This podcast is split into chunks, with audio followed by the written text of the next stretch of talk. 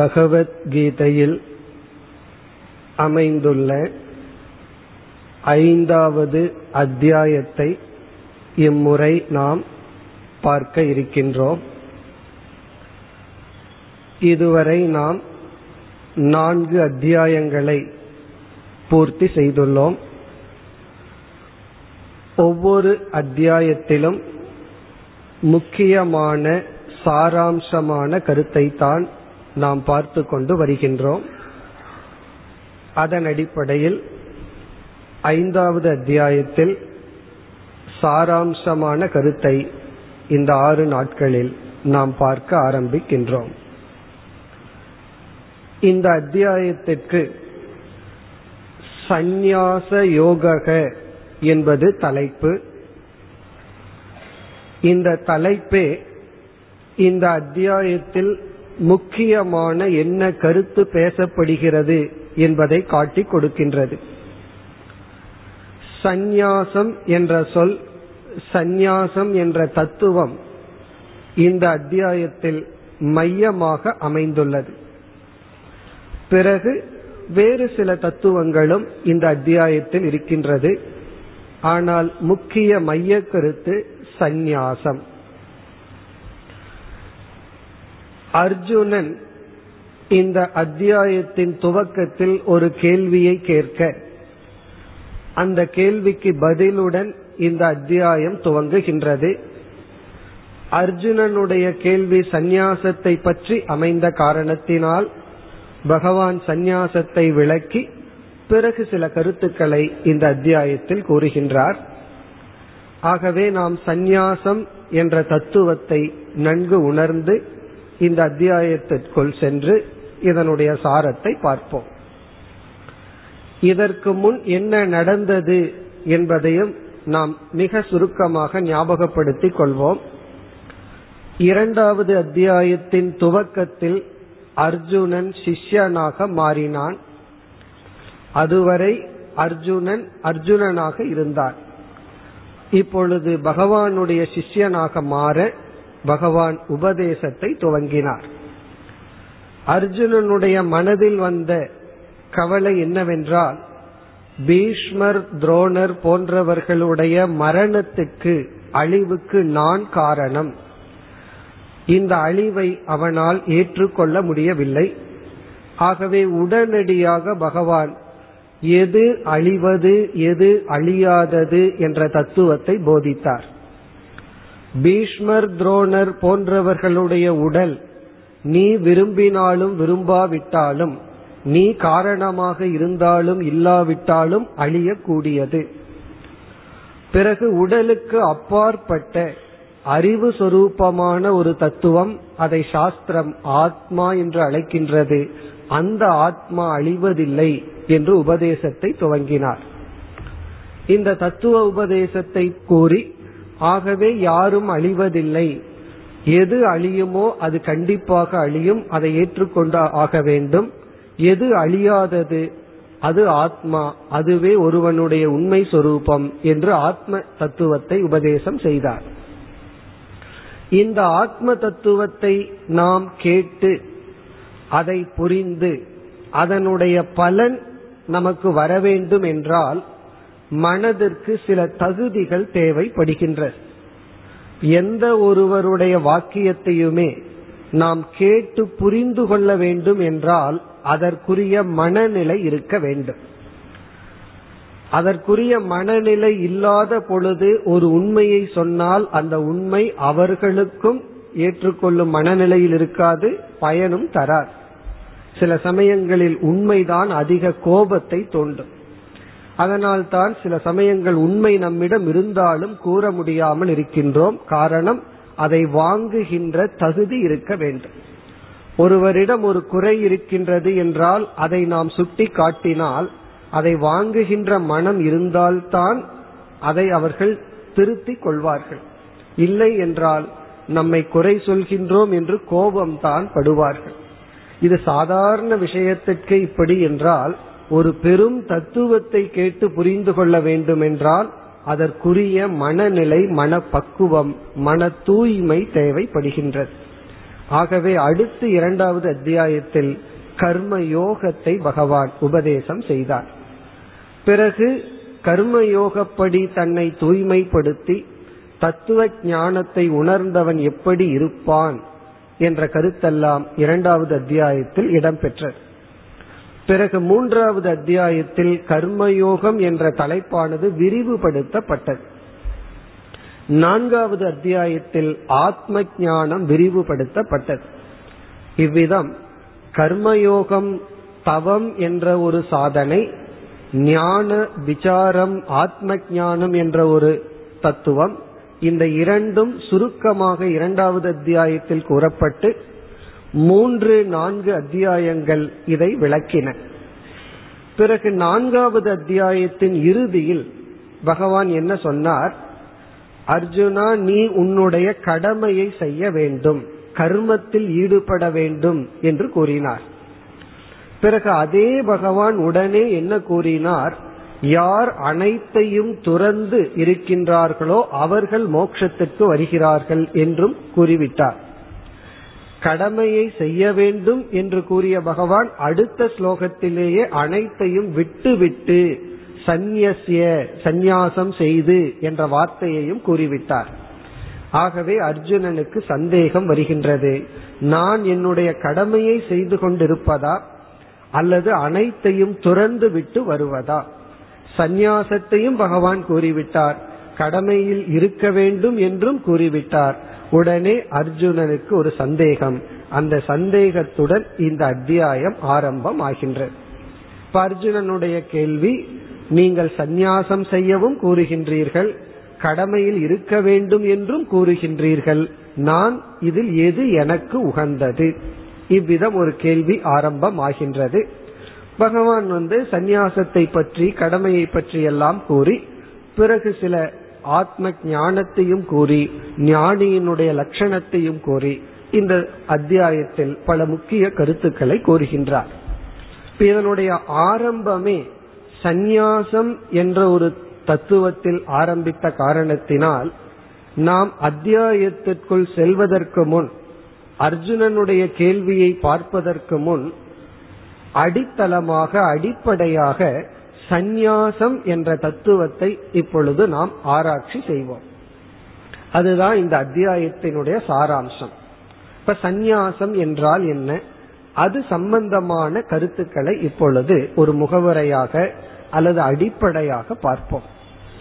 இந்த சொல் எல்லோருக்கும் தெரிந்த சொல்தான். சந்நியாசம் என்ற சொல் அனைவரும் அறிந்த சொல்தான். அதனுடைய பொருள், சாஸ்திரம் சந்நியாசத்தை பற்றி என்ன பேசுகின்றது என்பதையெல்லாம் இப்பொழுது சுருக்கமாக பார்ப்போம். முதலில் இந்த சொல்லுக்கான பொருள் என்ன என்று பார்ப்போம். சந்நியாசம் என்ற சொல்லுக்கான பொருளை பார்ப்போம். இதில் 3 சொற்கள் அடங்கி இருக்கின்றது. சம், நீ, அஸ் என்ற 3 சொற்களினுடைய சேர்க்கை. சம் என்ற சொல் அது சன் என்று மாறுகின்றது. நீ என்ற சொல், பிறகு அஸ் என்ற சொல். அஸ் என்றால் அஸ்யதி என்ற சொல்லுக்கு தூக்கி எறிதல் என்று பொருள். சம்ஸ்கிருதத்தில் அஸ்யதி என்றால் எரிந்து விடுதல், விட்டு விடுதல், தூக்கி எறிதல். சம் என்ற சொல்லுக்கு நன்கு என்று பொருள். நீ என்ற சொல்லுக்கு உறுதியாக, நிச்சயேன. சம் என்றால் சம்யக், நன்கு. நீ என்றால் நிச்சயமாக, உறுதியாக. அஸ்யதி என்றால் எரிதல், விட்டு விடுதல். இப்ப இந்த சொல்லினுடைய பொருள், நன்கு உறுதியாக விட்டு விடுதல், துரத்தல். இதைத்தான் துரத்தல், துறவு என்றெல்லாம் கூறுகின்றோம். இங்கு சம்யக் என்ற சொல் மனதளவில் குறிக்கின்ற ஒன்றை நாம் விடும் பொழுது மனதாலும் விடுதல். இப்ப நன்கு என்றால் மனதளவிலும், நீ என்பது நிச்சயம் அப்படிங்கிறது நம்முடைய புத்தி செய்வதுதான் நிச்சயம். இப்ப அறிவளவிலும் நிச்சயமாக. அஸ்யதி என்றால் விட்டு விடுதல், துரத்தல், விட்டு விடுதல். இதுதான் இந்த சொல்லுக்கான பொருள். பிறகு இந்த சொல்லுக்கு இனி ஒரு அர்த்தம், அது சந்நியாச வாழ்க்கை முறையில் வாழ்வதையும் குறிக்கின்றது.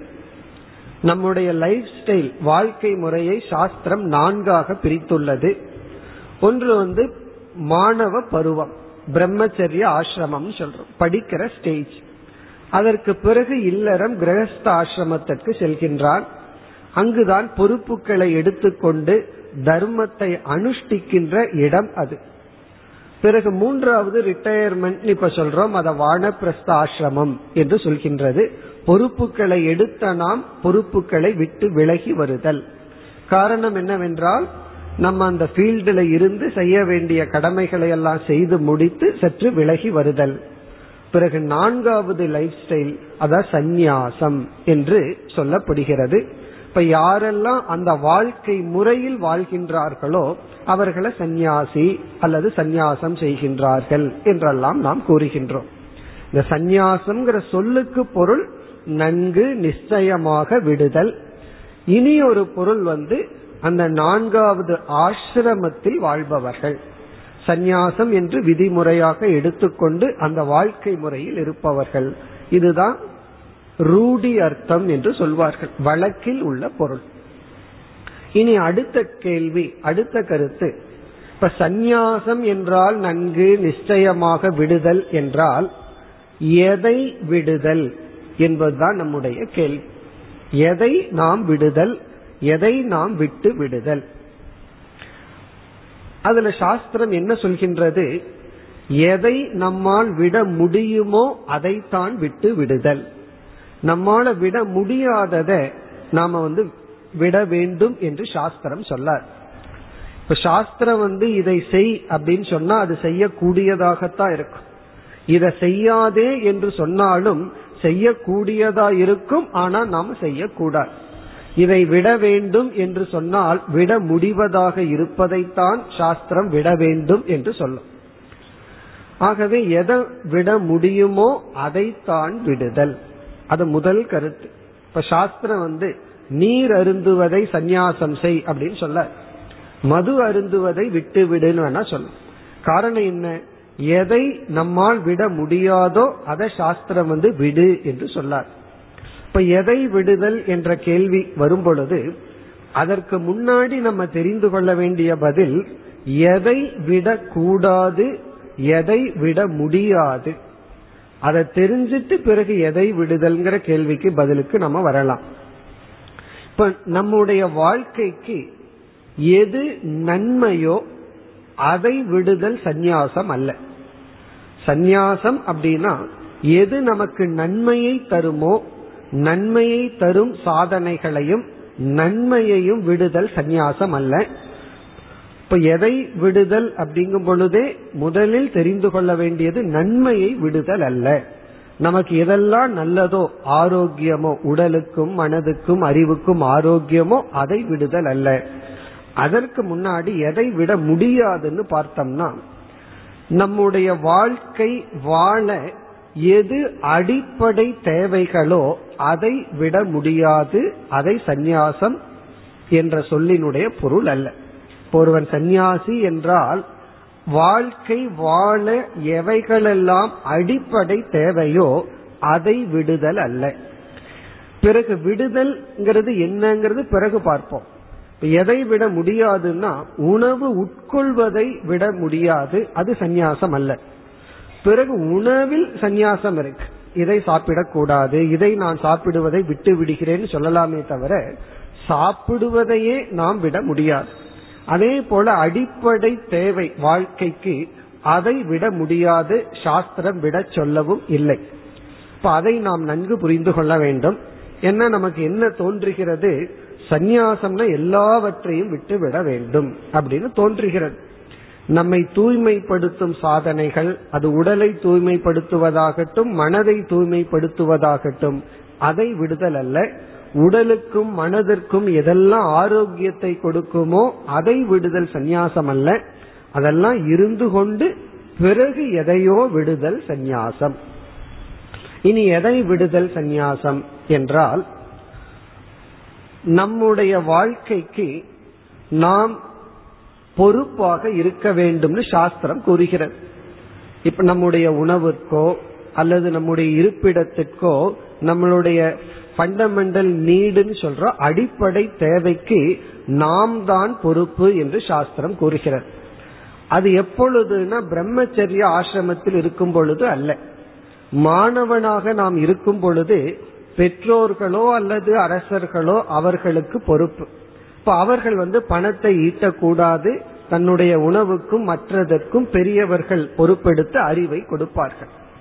இப்ப இல்லறம் என்ற ஒரு தர்மத்திற்குள் சென்றவுடன் மாணவனா இருக்கும் பொழுது பிக்ஷை எடுத்து உணவு உட்கொள்ளலாம், யாசித்து எந்த பொருளையும் பெறலாம். இல்லறத்திற்கு சென்றவுடன் யாசித்தல் என்பது அவர்களுக்கு அதர்மமாகி விடுகின்றது, தர்மம் அல்ல. அது சந்நியாசிக்கு தர்மம், பிறகு பிரம்மச்சாரிக்கு தர்மம். இல்லறத்தில் இருப்பவர்களுக்கு சாஸ்திரம் உனக்கு தேவையான பொருளை நீதான் ஈட்ட வேண்டும். பிசினஸ் பண்றதுங்கிறது டியூட்டி, அல்லது ஜாப்ல போய் உழைப்பது அப்படிங்கிறது கடமை. காரணம் என்ன, உன்னுடைய வாழ்க்கைக்கு எது தேவையோ அது இன்பத்திற்காகலாம் வாழ்க்கை வாழ்வதற்காகலாம், அதையெல்லாம் நீதான் ஈட்ட வேண்டும். அது உன்னுடைய டியூட்டி, கடமை. பிறகு சில உறவுகளை எல்லாம் நாம் வைத்து கொள்ள வேண்டும், ரிலேஷன்ஷிப்பை நம்ம விட்டு விடக்கூடாது. அதனால நமக்கு விருப்பம் இருக்கோ இல்லையோ அந்த உறவுகளை எல்லாம் நம்ம மெயின்டைன் பண்ணித்தான் ஆகணும். ஒருவன் திருமணம் செய்யும் பொழுது மனைவியோடு மட்டும் அவனுக்கு உறவு வருவதில்லை, அவர்களுடைய பெற்றோர்கள் அவர்களுடைய சகோதர சகோதரிகள் எல்லோருடனும் விரும்பியோ விரும்பாமலோயோ ஒரு உறவு அமைந்து விடுகின்றது. அந்த உறவை எல்லாம் பாதுகாப்பது அவனுடைய கடமை.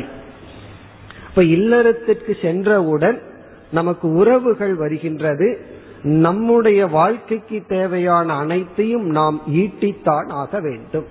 ஒரு உபநிஷத்துல மிக அழகாக கூறப்படும், உன்னுடைய செழிப்புக்காக நீ முயற்சி செய்ய வேண்டும், இருக்கிற மாதிரி அப்படியே இருக்கக்கூடாது. ஸ்டாண்டர்ட் ஆஃப் லைஃப்னு சொல்றோம், அதை நம்ம இம்ப்ரூவ் பண்ணித்தான் ஆக வேண்டும், நாம் முன்னேறி கொண்டிருக்க வேண்டும், பொருளாதார ரீதியிலும் அனைத்திலும் முன்னேற்றம் இருக்க வேண்டும். இது கடமை. இங்கு சந்நியாசம் என்று சொல்லும் பொழுது எந்த சாஸ்திரம் உன்னுடைய பாதுகாப்புக்கும் உணவுக்கும் இருப்பிடத்திற்கும் நீ பொறுப்பு, நீதான் ஈட்ட வேண்டும் சொல்லுச்சோ, அதே சாஸ்திரம் ஒருவன் சந்நியாசம் எடுத்துக்கொள்ள விரும்பினால் அந்த கடமையிலிருந்து அவனை விடுவிக்கின்ற. உன்னுடைய உணவுக்கோ இருப்பிடத்துக்கோ நீ முயற்சி செய்ய வேண்டிய அவசியம் இல்லை, நீ உழைக்க வேண்டிய அவசியம் இல்லை, நீ பொருளை ஈட்ட வேண்டிய அவசியம் இல்லை.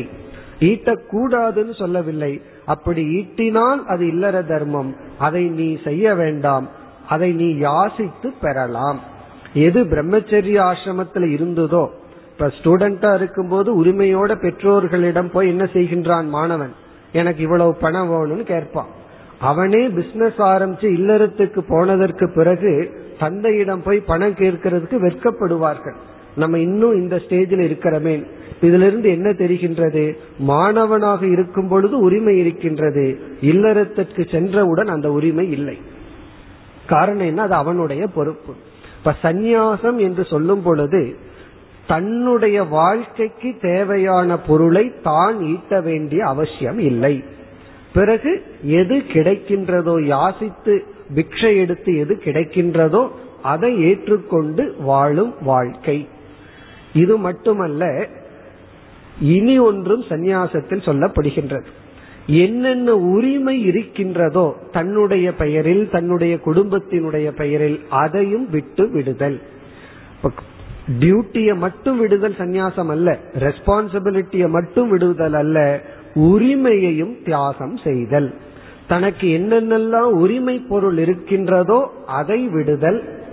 பிறகு தன்னுடைய வாழ்க்கைக்கு தேவையான பொருள்களையும் தான் ஈட்ட வேண்டிய அவசியம் இல்லை, இதைத்தான் சாஸ்திரம் விட வேண்டும் என்று கூறுகிறது. இது யார் சந்நியாசம் எடுத்துக்கொள்கிறார்களோ அவர்களுக்கு. அப்போ ஒருவன் சந்நியாசத்தை எடுத்துக்கொள்கின்றேன் என்றால் அவர்களுக்கு அவர்களை மெயின்டைன் பண்ற பொறுப்பு கிடையாது. சாஸ்திரம் அனுமதி கொடுக்கின்றது, யாசித்து பொருள்களை பெறலாம், யாசித்து என்றால் கிடைப்பதை பெறலாம். பிறகு அவர்களுக்கு எந்த உரிமையும் இல்லை. அப்படி இருக்கையில் அவர்கள் காமிய கர்மத்தில் ஈடுபடக்கூடாது. காமிய கர்மம்னா இதை அடைய வேண்டும் அதை அடைய வேண்டும்னு பூஜைகளோ அதற்கான பூஜைகளில் அவர்கள் ஈடுபடக்கூடாது. தன்னை தூய்மைப்படுத்த அவர்கள் பூஜை செய்யலாம், ஜபம் செய்யலாம், அது வேறு. இப்ப சந்நியாசம் எதை விடுதல் என்றால் நம்மை பாதுகாக்கின்ற பொறுப்பை நாம் விட்டு விடுதல், பணத்தை சம்பாதிப்பதை விட்டு விடுதல், நம்மிடம் இருக்கின்ற உரிமைகளை விட்டு விடுதல், இதுதான் சந்நியாசம். இது ஒரு லைஃப் ஸ்டைல். இதை விட்டுவிட்டு பிறகு சாஸ்திரம் சில விதிமுறைகளை எல்லாம் கொடுக்கின்றது. இந்த விதிமுறைப்படி வாழ்தல் தான் சந்நியாச வாழ்க்கை. இப்ப கடமைகளை விடுதல், உரிமைகளை விடுதல், இந்த இரண்டும் சேர்ந்து போகும். ஒரு கடமையை விடும் பொழுது உரிமையையும் விட்டு விட வேண்டும். நான் உரிமையை வைத்து கொண்டு கடமையை மட்டும் விடுவேன்னா அது தவறாகி விடுகின்றது. இப்ப இதுதான் சந்நியாசம். இந்த சந்நியாசம்ங்கிறது நம்ம லைஃப் ஸ்டைலினுடைய அடிப்படையில பேசி வருகின்றோம். இந்த அத்தியாயத்திற்குள் செல்லும் பொழுது நம்ம இதனுடைய மேலும் சில விளக்கங்கள் எல்லாம் நமக்கு தெரிய வரும். இனி அடுத்த நம்முடைய விசாரம், எதற்காக சந்நியாசம், எதற்காக இவ்விதம் விடுதல்? நான் அனைத்தையும் விட்டு விடுகின்றேன், உறவுகளை விடுகின்றேன், உரிமைகளை விடுகின்றேன், கடமைகளை விடுகின்றேன், இதெல்லாம் எதற்காக? இல்லறத்துல உறவுகளை மெயின்டைன் பண்ணணும். சந்நியாசத்துல உறவை விடுதல் சந்நியாசம், அந்த ரிலேஷன்ஷிப்பை விடுதல் சந்நியாசம். அதற்கு பிறகு உறவுகள் இருக்கும், அந்த உறவு நான் பைண்டிங் ரிலேஷன்ஷிப்பா இருக்கும். இப்ப உதாரணமாக ஒருவர் நமக்கு உணவு கொடுத்து கொண்டிருந்தால் இல்லறத்தில் இருக்கும் பொழுது நாம் அவருக்கு கடமைப்படுகின்றோம். ஆனா சந்நியாசி ஆனதற்கு பிறகு நம்ம பிக்ஷை எடுத்து ஒருவரிடம் உணவை பெறுகின்றோம்னு சொன்னா அவரும் இவர் நமக்கு கடமைப்பட்டவர்னு நினைக்க மாட்டார். நான் இவ்வளவு நாளா பிச்சை போட்டிருக்கேன் அப்படின்னு நினைக்க மாட்டார். இவரும் இவருக்கு நான் கடமைப்பட்டுள்ளேன்னு நினைக்க மாட்டார். அதே போல குரு சிஷ்யனுடைய உறவுலையும் கூட ஒரு பந்தமான உறவு அல்ல. எவ்வளவு நாள் இவன் குருன்னு நினைக்கிறானோ அவ்வளவு நாள் இவர் குரு, இவர் எவ்வளவு நாள் சிஷ்யன் நினைக்கிறாரோ அவ்வளவு நாள் அவன் சிஷ்யன். ஆகவே ஒரு ரிலேஷன்ஷிப் இருக்கு, அதே சமயம் பந்தம் இல்லாமல் இருக்கு. ஆனா மற்ற உறவுகள் அப்படி அல்ல, அந்த உறவுல ஒரு பந்தம் இருக்கின்றது, பாசமும் இருக்கின்றது. இந்த சந்நியாசம் என்று சொல்லும் பொழுது அங்கு உறவையும் தியாகம் செய்கின்றோம், அதற்கு பிறகு உலகத்தோட ரிலேட் பண்ணாலும் அது பந்தமில்லாத உறவாக இருக்கின்றது. பிறகு உரிமையை தியாகம் செய்ய வேண்டும், கடமையை தியாகம் செய்கின்றோம், காமியமான பிரார்த்தனைகள் அனைத்தையும் விடுதல் தான் சந்நியாசம். நம்ம அடுத்த கேள்வி, எதற்காக இப்படி விடுதல்? பலருக்கு என்ன தோன்றும், சம்பாதிக்கிறதையெல்லாம் நான் விடுவதற்கு காரணம் சம்பாதிக்க முடியவில்லை அப்படிங்கறதுனாலயா, அல்லது எனக்கு கேபபிள் இல்லை, எனக்கு திறமை இல்லை அப்படிங்கறதுனாலயா? அப்படின்னா அப்படி விட்டால் அது வேறு விதமான சந்நியாசம். அதை இறுதியில நம்ம பார்ப்போம், அது எப்படிப்பட்ட சந்நியாசம் சொல்லு.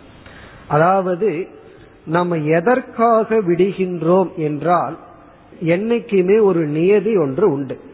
ஒன்றை நாம் விட வேண்டும், விடுகின்றோம் என்றால் அதை எப்ப விடணும்னா அதற்கு மேலான ஒன்றை பற்றித்தான் கீழான ஒன்றை விட வேண்டும்.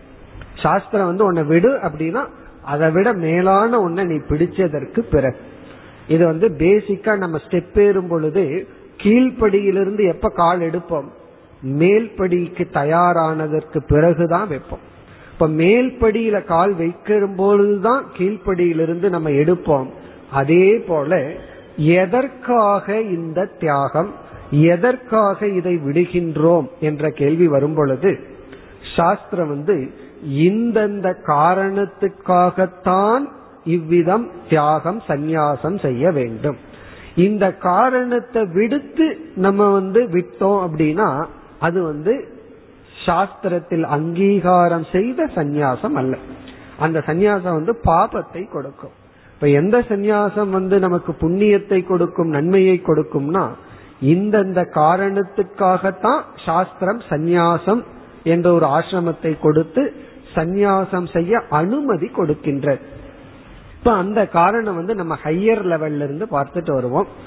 ஹையஸ்ட் லெவல்ல இருக்கிற காரணம் முதல் காரணம் ஞானார்த்தம், ஞானத்துக்காக, ஆத்ம ஞானத்துக்காக, இப்ப அறிவுக்காக ஒருவன் தியாகம் செய்யலாம். ஒருவனுக்கு ஆத்ம ஞானம் தேவைப்படுகின்றது, அதற்குரிய சாதனை செய்ய வேண்டும். அதற்கு சாஸ்திரம் சந்நியாசம் செய்ய அனுமதி கொடுக்கின்ற. நம்ம கடமையை விடலாம், உரிமையை விடலாம், உறவுகளை விடலாம், அனைத்தையும் துறக்கலாம். எதற்காகனா ஞானத்திற்காக. இந்த துறவு என்று சொன்னாலே ஒன்றை நாம் விடும் பொழுது ஒன்றை நாம் அடைகின்றோம். இப்படி நம்ம நம்மை பாதுகாக்கின்ற கடமையை விடுகின்றோம், உறவுகளை விடுகின்றோம், அனைத்தையும் விடுகின்றோம். எதற்காகனா நமக்கென்று ஒரு காலத்தை எடுத்து கொள்வதற்காக. சந்நியாசமே இஸ் ஃபார் டைம். ஒரு காலத்தை நம்ம எடுத்துக்கிறதுக்காகத்தான் நாம் இதையெல்லாம் துறக்கின்றோம். நம்ம பொதுவா என்ன நினைக்கிறோம், சந்நியாசம் அப்படிங்கிறது சும்மா இருப்பதற்கு அல்லது அது ஒரு சலிப்பு நாள் விடுவதற்கு நினைக்கிறோம். அப்படி அல்ல. அல்லது துறந்தவர்களுக்கு ரொம்ப டைம் இருக்குன்னு நினைக்கிறோம். அப்படி அல்ல. அவர்கள் காலத்தை எடுத்து கொள்கின்றார்கள். அந்த காலத்தை தான் விலைக்கு வாங்குறோம். ஒன்ன விட்டு ஒன்ன வாங்குறோம். ஒரு பணத்தை கொடுத்து கார் வாங்குறோம். ஒன்று நம்ம கையை விட்டு போகுது, ஒரு கை வருது. அது போல சந்நியாசத்துல எத்தனையோ தியாகம் பண்றோம். நமக்கு கிடைக்கிற பொக்கிஷம் என்ன அப்படின்னா டைம். டைம் இஸ் கோல்டுன்னு படிக்கிறோம். அந்த காலத்தை அவர்கள் எடுத்து கொள்கின்றார்கள். இனி கேள்விதான், எதற்காக அந்த காலம்னா ஞானத்திற்கான சாதனையில் ஈடுபடுவதற்காக, அறிவுக்காக சந்நியாசம். இதுலயே இனி ஒன்னா பிரிக்கிறோம். ஒருவன் சந்நியாசத்திற்கு முன்னாடியே அறிவு அடைஞ்சிட்டான்னு வச்சுக்கோமே, அவன் அறிவில் நிலை பெறுவதற்காக சந்நியாசத்தை எடுத்து கொள்ளுது. யாஜ்ஞவல்கியர் அறிவை அடைந்து ஞானத்தை அடைந்ததற்கு பிறகு தன்னுடைய மனைவியிடம் கூறுகின்றார், சொத்தை எல்லாம் நான் உங்களிடம் கொடுத்து விட்டு நான் சந்நியாசம் எடுத்துக்கொள்கின்றேன். அப்பொழுது எதற்காகனா தியானத்திற்காக, ஞான நிஷ்டைக்காக அவர் விலகி செல்கின்றார். அப்ப அவர் சொல்லும் பொழுதே உறவை நான் முடித்து கொள்கின்றேன், எனக்கும் உனக்கும் உள்ள அந்த உறவை நான் முடித்து கொள்கின்றேன் சொல்லும் பொழுது, பிறகு மனைவியே கேள்வி கேட்கின்றார், இவ்வளவு ஒரு சொத்தை நீங்க விட்டுட்டு செல்கிறீர்கள் என்றால் இதற்கு மேல் ஒரு இன்பத்தை நீங்கள் பார்த்திருப்பீர்கள், அந்த மகிழ்ச்சியை எனக்கு எதனால் விடுகின்றீர்களோ அந்த அறிவை எனக்கு கொடுங்கள் சொல்லும் பொழுது, பிறகு மீண்டும் மனைவிக்கு உபதேசம் செய்கின்றார். அது ஒரு பெரிய உபதேசமா பிருகதாரண்யக உபனிஷத்தில் வருகின்றது. அப்ப அந்த உறவு மாறுகின்றது. அவர் குருங்கிற ஸ்தானத்திற்கு செல்கின்றார், உபதேசத்தை செய்கின்றார். அப்ப அவர் எதற்காக அங்கு தியாகம் செய்கிறார்? ஞானி ஆனதற்கு பிறகும் ஞான நிஷ்டைக்காக அவர் தியாகம் செய்கின்றார். இப்ப ஞானத்திற்காகவோ ஞான நிஷ்டைக்காகவோ செய்வது சந்நியாசம். பிறகு இரண்டாவது காரணத்திற்காகவும் சாஸ்திரம் அனுமதி கொடுக்கின்றது. அது ஞானத்திற்கு நம்மை தகுதிப்படுத்துவதற்காக, நம்மை பக்குவப்படுத்துவதற்காகவும் சந்நியாசத்தை ஒருவன் எடுத்து கொள்ளலாம் அல்லது சந்நியாசம் செய்யலாம். கடமைகள் அனைத்தையும் விடலாம். ஞான யோக்கியதைக்காக, ஞானத்திற்கு நம்மை தகுதிப்படுத்தி கொள்வதற்காக. இதுதான் முக்கியமான காரணம். மோட்சத்தை கொடுக்கும் ஞானத்தை அடைய, ஞானத்தை அடைந்திருந்தாலும் ஞானத்தில் நிலை பெற அல்லது ஞானத்திற்கு நம்மை பக்குவப்படுத்த, நம்முடைய மனதை பண்படுத்தவும் சந்நியாசம் மேற்கொள்ளலாம். பிறகு மூன்றாவது ஒன்று இருக்கின்றது. அது லோக சங்கிரகம். இந்த உலகத்துக்கு நன்மை செய்வதற்காக ஒருவர் முழுமையாக தன்னுடைய கடமை, உறவு அனைத்தையும் விட்டுவிட்டு அவர் உலக நன்மையிலும் ஈடுபடலாம். அது லாஸ்ட் ஸ்டேஜ். உலக நன்மைக்காக துறக்கலாம் அல்லது ஞானத்திற்காக அல்லது ஞான நிஷ்டைக்காக. இதற்காகத்தான் துறக்க வேண்டும். இதை தவிர வேறு காரணத்தினால் துறக்கும் துறவை சாஸ்திரம் ஏற்றுக்கொள்வதில்லை. சாஸ்திரம் எப்பொழுது அனுமதி கொடுக்குதுன்னா, இப்ப எந்த சாஸ்திரம் உனக்கு கடமை இருக்குன்னு சொல்லுதோ அதே சாஸ்திரம் நமக்கு கடமை உனக்கு இல்லைன்னு அனுமதி எப்பொழுது கொடுக்கின்றதுனா இந்த காரணத்திற்காக துறந்தால். இப்ப இங்க துறவு என்பது, விடுதல் என்பது காலத்தை நாம் எடுத்து கொள்வதற்காக. ஏன்னா காலத்தினாலதான் நம்மை பண்படுத்த முடியும். காலம் நமக்கு தேவைப்படுகின்றது, அதற்காக துறவு. இப்ப நம்ம இதுவரை பார்த்தது சந்நியாசம்ங்கிற சொல்லுக்கு என்ன அர்த்தம்னு பார்த்தோம். பிறகு எதை விடுதல்னு பார்த்தோம். அடுத்தது எதற்காகனு பார்த்தோம். இனி நம்முடைய அடுத்த கருத்து, விதவிதமான சந்நியாசம் சாஸ்திரம் பேசுகின்றது. இப்ப அதை இப்பொழுது பார்ப்போம். விதவிதமான சந்நியாசம். சந்நியாசம்னா ஒரு வாழ்க்கை முறை விட்டு விடுதல். அதுல முதல் விதமான சந்நியாசத்துக்கு வித்வத் சந்நியாசம் என்று பெயர். முதல் விதமான சந்நியாசிகள் சந்நியாசத்துக்கு முதல்னா ஹையஸ்ட் லெவல் இருக்கிற சந்நியாசிகள், அத வித்வத் சந்நியாசம்னு பெயர். சந்நியாசம்னா விட்டு விட்டு துறந்து வாழ்பவர்கள் அல்லது துறந்தவர்களுடைய வாழ்க்கை. வித்வத் என்றால் ஞானி என்று பொருள். வித்வத் சந்நியாசி என்றால் ஞானிகள் எடுக்கும் சந்நியாசம். ஆத்ம ஞானத்தை அடைந்தவர்கள் அவர்களுடைய துறவு, அவர்கள் எடுக்கும் சந்நியாசத்தை வித்வத் சந்நியாசம் சொல்ற. பிறகு இவர்கள் சந்நியாசம் எடுக்கின்றார்கள். இந்த சந்நியாசத்திற்கு காரணம் என்ன, என்ன தூண்டுதலினால் இவர்கள் சந்நியாசம் எடுத்தார்கள் அப்படின்னா, இவர்களுடைய ஞானமும் காரணம், இவர்களுக்கு கிடைத்த பிராரப்த கர்மமும் காரணம். ஏன்னா ஒருவனுக்கு ஞானம் கிடைச்சு அதற்கு தகுந்த கர்ம வினை இல்லை என்றால் இவர்கள் அந்த ஞானத்தில் எங்கு இருந்தாலும் திருப்தியாக இருந்து விடுவார்கள், சந்நியாசத்திற்கு செல்ல வேண்டிய அவசியம் இருக்காது.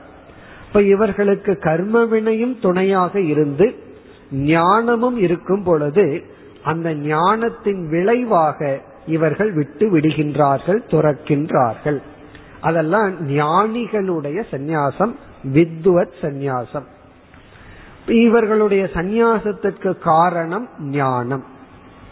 இனி அடுத்த கேள்வி, இவர்கள் எதற்காக சந்நியாசம் எடுக்க வேண்டும்னா ஞான நிஷ்டைக்காக.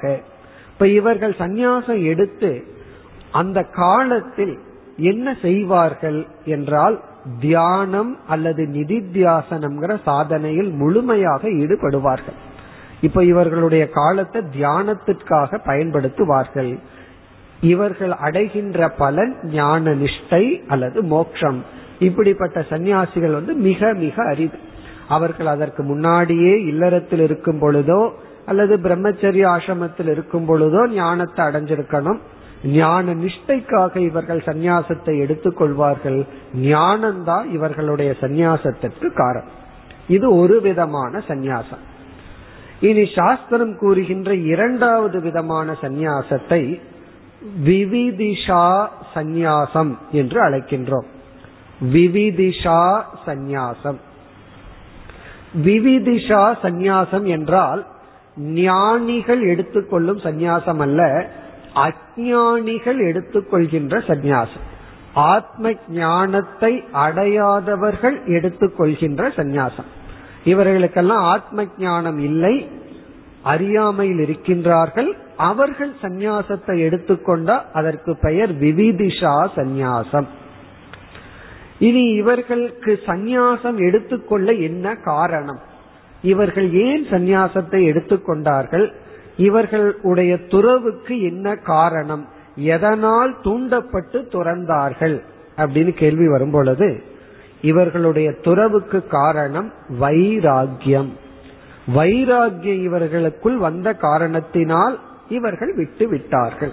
இப்ப எதுல வைராகியம், இந்த உலகம் கொடுக்கின்ற இன்பத்தில் இவர்களுக்கு வைராகியம். இந்த உலகம் எத்தனையோ இன்பத்தை கொடுக்கறன்னு பிராமிஸ் பண்ணுது. அதுல எல்லாம் விருப்பமின்மை இவர்களுக்குள் வரும் பொழுது இவர்கள் காமிய கர்மத்தை துறந்து, உறவுகளை துறந்து, உரிமைகளை துறந்து, பொருள்களை துறந்து விடுகின்றார்கள். ஆனா இவர்களும் அஞ்ஞானிகள் தான், ஆத்ம ஞானம் இவர்களிடம் இல்லை. இப்ப வைராகியம்தான் இவர்களுடைய சந்நியாசத்திற்கு காரணம். பிறகு இவர்கள் சந்நியாசம் செய்து என்ன செய்வார்கள், சந்நியாசத்திற்கு பிறகு இவர்களுடைய கடமை என்ன என்ற கேள்வி வரும் பொழுது இவர்கள் இரண்டு விதமான சாதனையில் ஈடுபடுவார்கள்.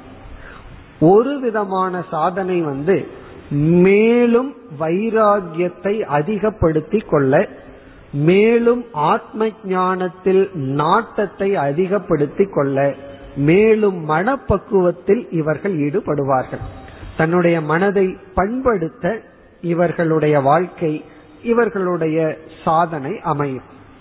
பிறகு ஞானத்திற்கான சாதனையில் ஈடுபடுவார்கள். இப்ப இவர்களை தான் முமுக்ஷு அப்படின்னு சொல்லுவோம்.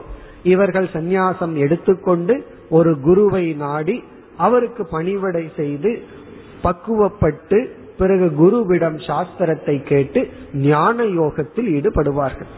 இதற்கு முன்னாடி நம்ம பார்த்த சந்நியாசிகள் ஞான யோகத்தை ஏற்கனவே செய்தவர்கள், இல்லறத்திலேயோ அல்லது பிரம்மச்சரிய ஆசிரமத்திலேயோ செய்து முடித்தவர்கள்.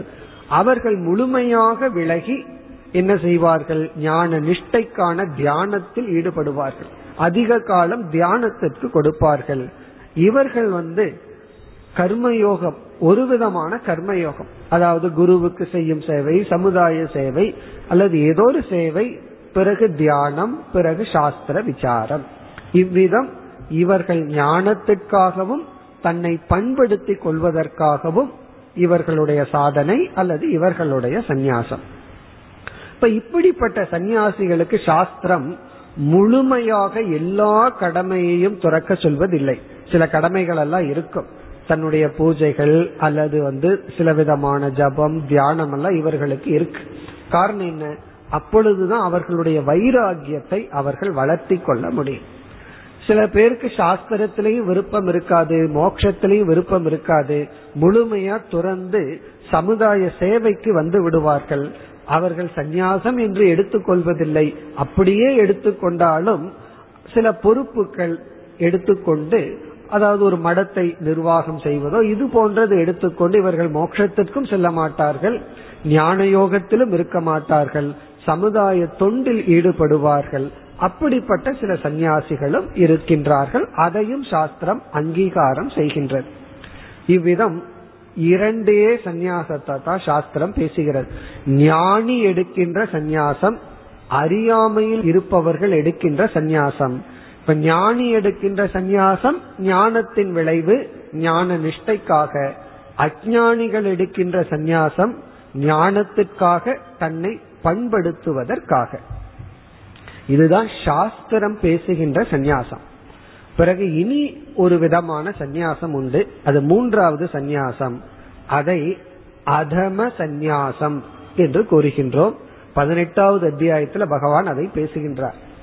அதம சந்நியாசம் என்றால் தாமசமான ராஜசமான மனதிலிருந்து எடுத்துக்கொள்கின்ற சந்நியாசம்.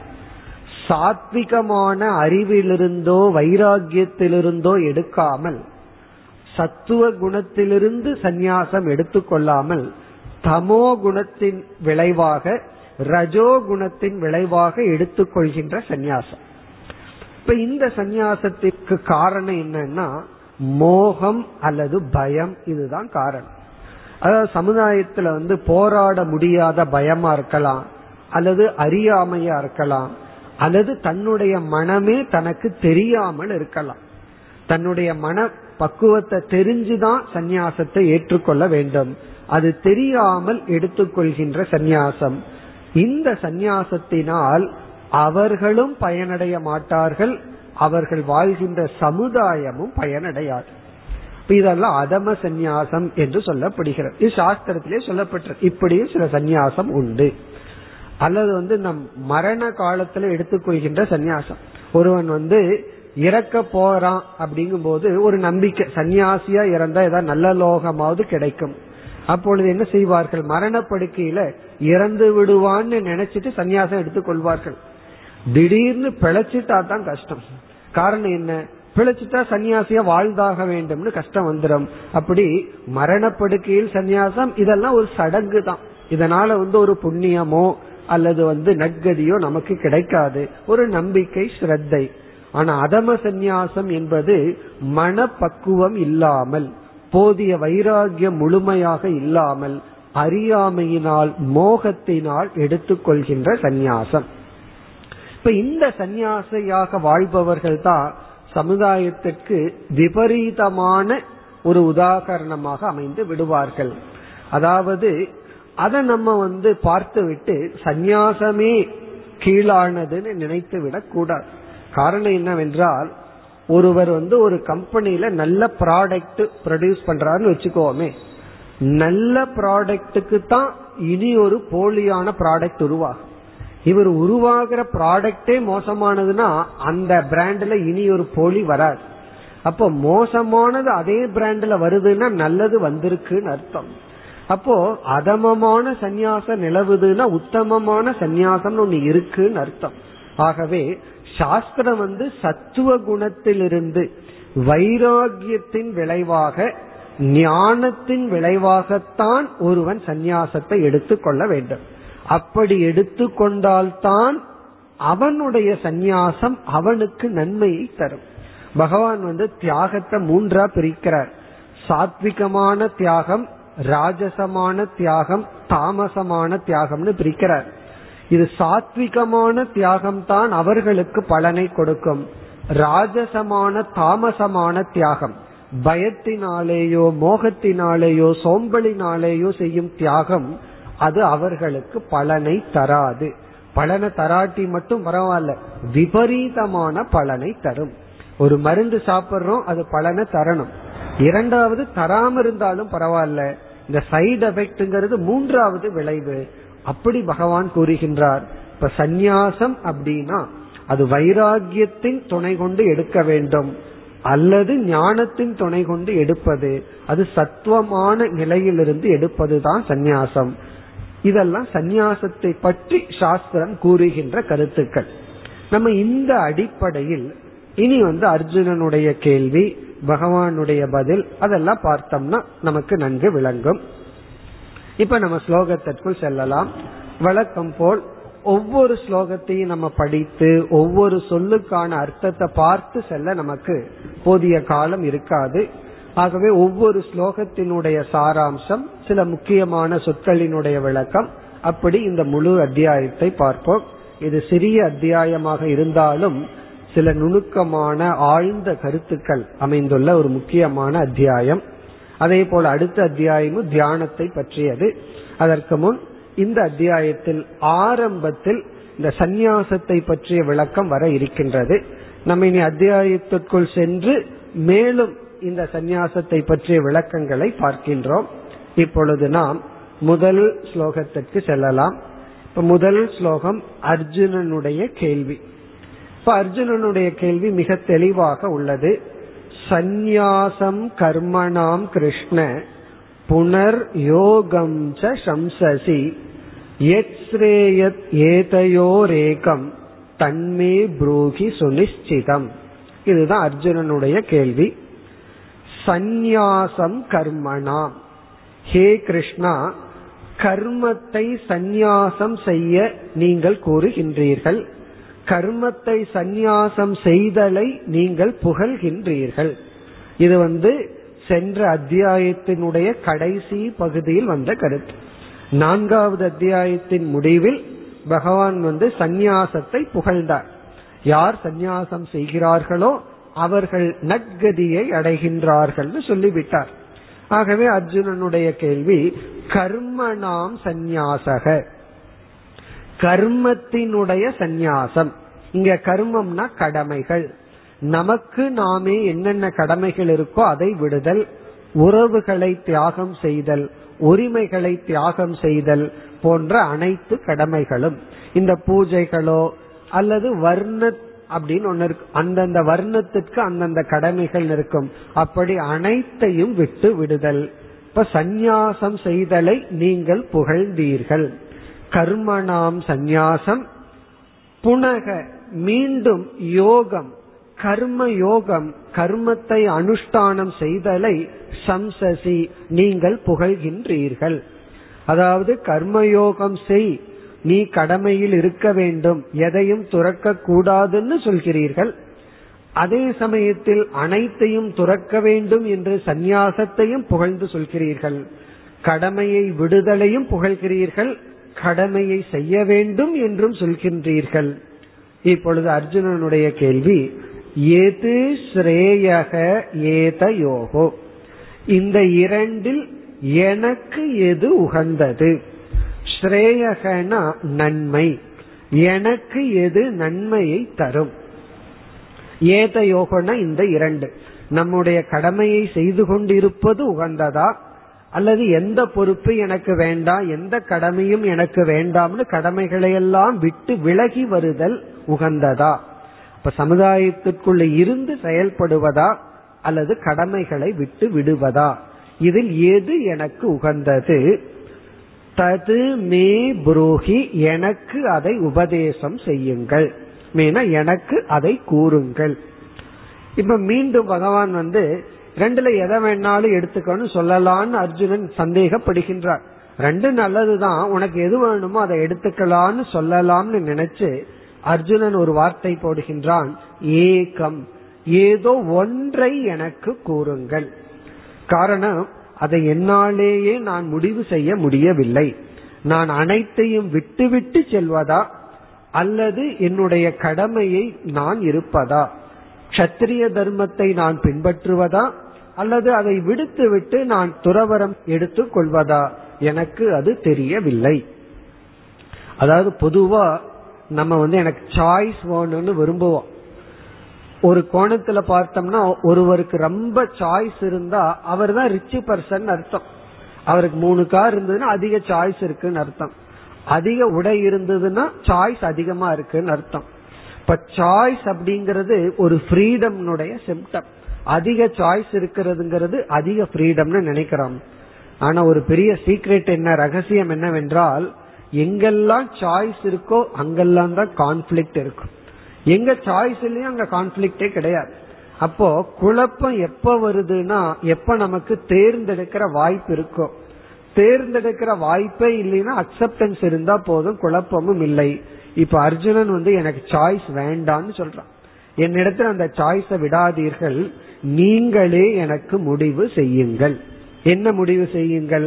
நான் கர்மயோகத்துல இருப்பதா அல்லது கடமைகளை, உறவுகளை, உரிமைகளை துறந்து விடுவதா, எது எனக்கு உகந்தது, ஏதோ ஒன்றை எனக்கு கூறுங்கள். பிறகு இனியொரு அஜெக்டிவ் அர்ஜுனன் கூறுகின்றான், சுநிச்சிதம், உறுதியாக நிச்சயமாக கூறுங்கள். அதுல சந்தேகம் இல்லாமல் எனக்கு கூறுங்கள். இப்ப அர்ஜுனனுடைய கேள்வி மிக எளிமையாக சிம்பிளா இருக்கு. நான் கடமைகளை துறந்து சந்நியாசத்தை எடுத்துக்கொள்வதா, 4வது ஆசிரமம்னு சாஸ்திரத்துல சொல்ற சந்நியாசத்தை எடுத்துக்கொள்வதா அல்லது இல்லற தர்மத்தை பின்பற்றுவதா, இல்லறத்தில் இருப்பதா? இப்ப கர்மயோகம்ங்கிற சொல்லையே அர்ஜுனன் இல்லறம்னு எடுத்துக்கொள்கின்றார். நான் இப்பொழுது என்னுடைய இல்லற கடமையை செய்வதா, இல்லற கடமையின் போது க்ஷத்திரியனுடைய கடமையாகி விடுகிறது, அதை செய்வதா அல்லது அனைத்தையும் விட்டு விலகுவதா, இதில் எது எனக்கு உகந்தது அப்படிங்கிறது கேள்வி. இப்ப இந்த கேள்வி அர்ஜுனன் கேட்கின்றான்னு சொன்னா எத்தனையோ அறியாமை அர்ஜுனனுடைய மனதில் இருக்கின்றது. இப்ப பகவான் அர்ஜுனனுக்கு பதிலை இனி கூறுகின்றார். இப்ப 2வது ஸ்லோகத்தில் பகவானுடைய பதில் ஆரம்பம். இப்ப ஸ்ரீ பகவானு வாச்ச, பகவான் பதில் கூறுகின்றார். இந்த பகவானுடைய பதிலை நாம் புரிந்து கொள்ள வேண்டும் என்றாலும் அடிப்படையான சில கருத்துக்களை முதலில் நாம் புரிந்து கொள்ள வேண்டும். இப்ப அர்ஜுனன் சந்நியாசம், கர்ம யோகம், இந்த இரண்டில் எது எனக்கு உகந்தது, இதுல எதை நான் சூஸ் பண்ணணும் அப்படின்னு கேட்கின்றான். பகவான் இரண்டையும் புகழ்ந்துள்ளார். பகவானுடைய பதில் என்ன, பகவான் என்ன பதில் சொல்கின்றார், அர்ஜுனன் எதை புரிந்து கொண்டுள்ளான், அதையெல்லாம் நம்ம பார்க்க வேண்டும். இப்ப பகவான் என்ன செய்கின்றார், இந்த சந்நியாசத்தை நம்ம ஏற்கனவே பார்த்துட்டோம். வித்வத் சந்நியாசம், விவிதிஷா சந்நியாசம்னு 2ஆ பிரிச்சிருக்கோம். வித்வத் சந்நியாசம்னா ஒருத்தன் ஞானியே ஆகிவிட்டான். அவன் இல்லறத்தில் இருக்கும் பொழுதே ஞான யோகத்தில் ஈடுபட்டு தன்னை பண்படுத்தி ஞானியே ஆயிட்டான். அவனுக்கு பிராரப்த கர்மம், அவனுடைய வாழ்க்கை முறை சூழ்நிலை நன்கு அமைகின்றது. அவன் சந்நியாசம் எடுத்துதான் மோட்சம் ஆகணுங்கிற அவசியம் இல்லை. அவனுடைய சூழ்நிலை அவனுக்கு உதவி செய்வதனால் அவன் சந்நியாசத்தை எடுத்துக்கொண்டு அவன் முக்தனாக இருக்கின்றான். இப்ப அந்த சந்நியாசத்தை பற்றி இப்பொழுது பேச்சு இல்லை. ஏன்னா அந்த சந்நியாசத்தையும் கர்மயோகத்தையும் கம்பேர் பண்ண முடியாது. பிறகு நம்ம 2வது ஒரு சந்நியாசத்தை பார்த்தோம். அது விவிதிஷா சந்நியாசம்னு பார்த்தோம். விவிதிஷா சந்நியாசம்னா ஒருவனுக்கு ஆத்ம ஞானம் வரல. இப்ப அவனுடைய மனநிலை என்ன ஆயிருக்கு, இந்த உலகம் கொடுத்த சில அனுபவங்களோ அல்லது என்னவோ காரணத்தினால ஒரு விரக்தியானது அவனுக்கு வந்துள்ளது. விரக்தி அப்படின்னா உலகம் கொடுக்கின்ற இன்பத்தில நாட்டமின்மை அவனுடைய மனதில வந்தாச்சு. எவ்வளவுதான் பணம் இருந்தாலும் வேண்டாங்கிற மனநிலை, எவ்வளவுதான் எத்தனையோ விதமான இன்பம் இந்த உலகம் தனக்கு கொடுப்பதா இருந்தாலும் அந்த இன்பத்தில் நாட்டம் இல்லாத ஒரு மனநிலை. இவனுக்கு இன்பத்துல நாட்டம் இல்லை, இந்த உலகம் கொடுக்கிற இன்பம் வேண்டாம். ஆனா தனக்குள்ளேயே ஞானம் ஏற்பட்டு தானே ஆனந்த சொரூபம்னு ஒரு இன்பம் கிடைக்குதான்னா அதுவும் இல்லை. காரணம் என்ன? இவன் ஞானி அல்ல. ஞானம் இருந்தா தானே ஆனந்த சொரூபம்னு சந்தோஷம் உள்ள இருக்கும். இப்ப வெளியிருந்து சந்தோஷம் இல்லை, உள்ள இருந்து சந்தோஷம் இல்லை. இப்ப இவனுக்குள்ள ஒரு தீ எரிந்து கொண்டு இருக்கின்றது. அதான் முமுக்ஷு அப்படின்னு சொல்வார்கள். அந்த முமுக்ஷுன்னு சொன்னா அதுக்கு சாஸ்திரம் கொடுக்கிற உதாகரணம், ஒருவனுடைய தலையில தீப்பற்றி எரிந்தால் அவன் தண்ணீரை நாடி எப்படி ஓடுவானோ அப்படி இவன் சாஸ்திரத்தை, குருவை நாடி ஓடுவான், உலகத்தை விட்டு அவன் ஓடுவான். அப்படி இவனுக்குள் ஒரு வைராகியம், விரக்தியானது வந்துள்ளது. அந்த விரக்தியினுடைய விளைவாக உலகத்திலிருந்து அவன் விலகி வந்து விடுகின்றான். தன்னுடைய உரிமையை துறந்து விடுகின்றான், உறவுகளை துறந்து விடுகின்றான், கடமைகளை துறந்து விடுகின்றான். அப்படி ஒருவன் வருகின்றான். இப்போ அந்த சந்நியாசம், பிறகு கர்மயோகம், இந்த இரண்டில் எதை நான் தேர்ந்தெடுப்பது, இதுதான் இங்கு கேள்வி. இப்ப நம்ம பார்த்த முதல் சந்நியாசத்தை விட்டு விட வேண்டும். இரண்டாவது விதமான சந்நியாசம், இந்த இரண்டாவது விதமான சந்நியாசத்தையும் இப்பொழுது நம்ம இரண்டா பிரிக்கின்றோம்.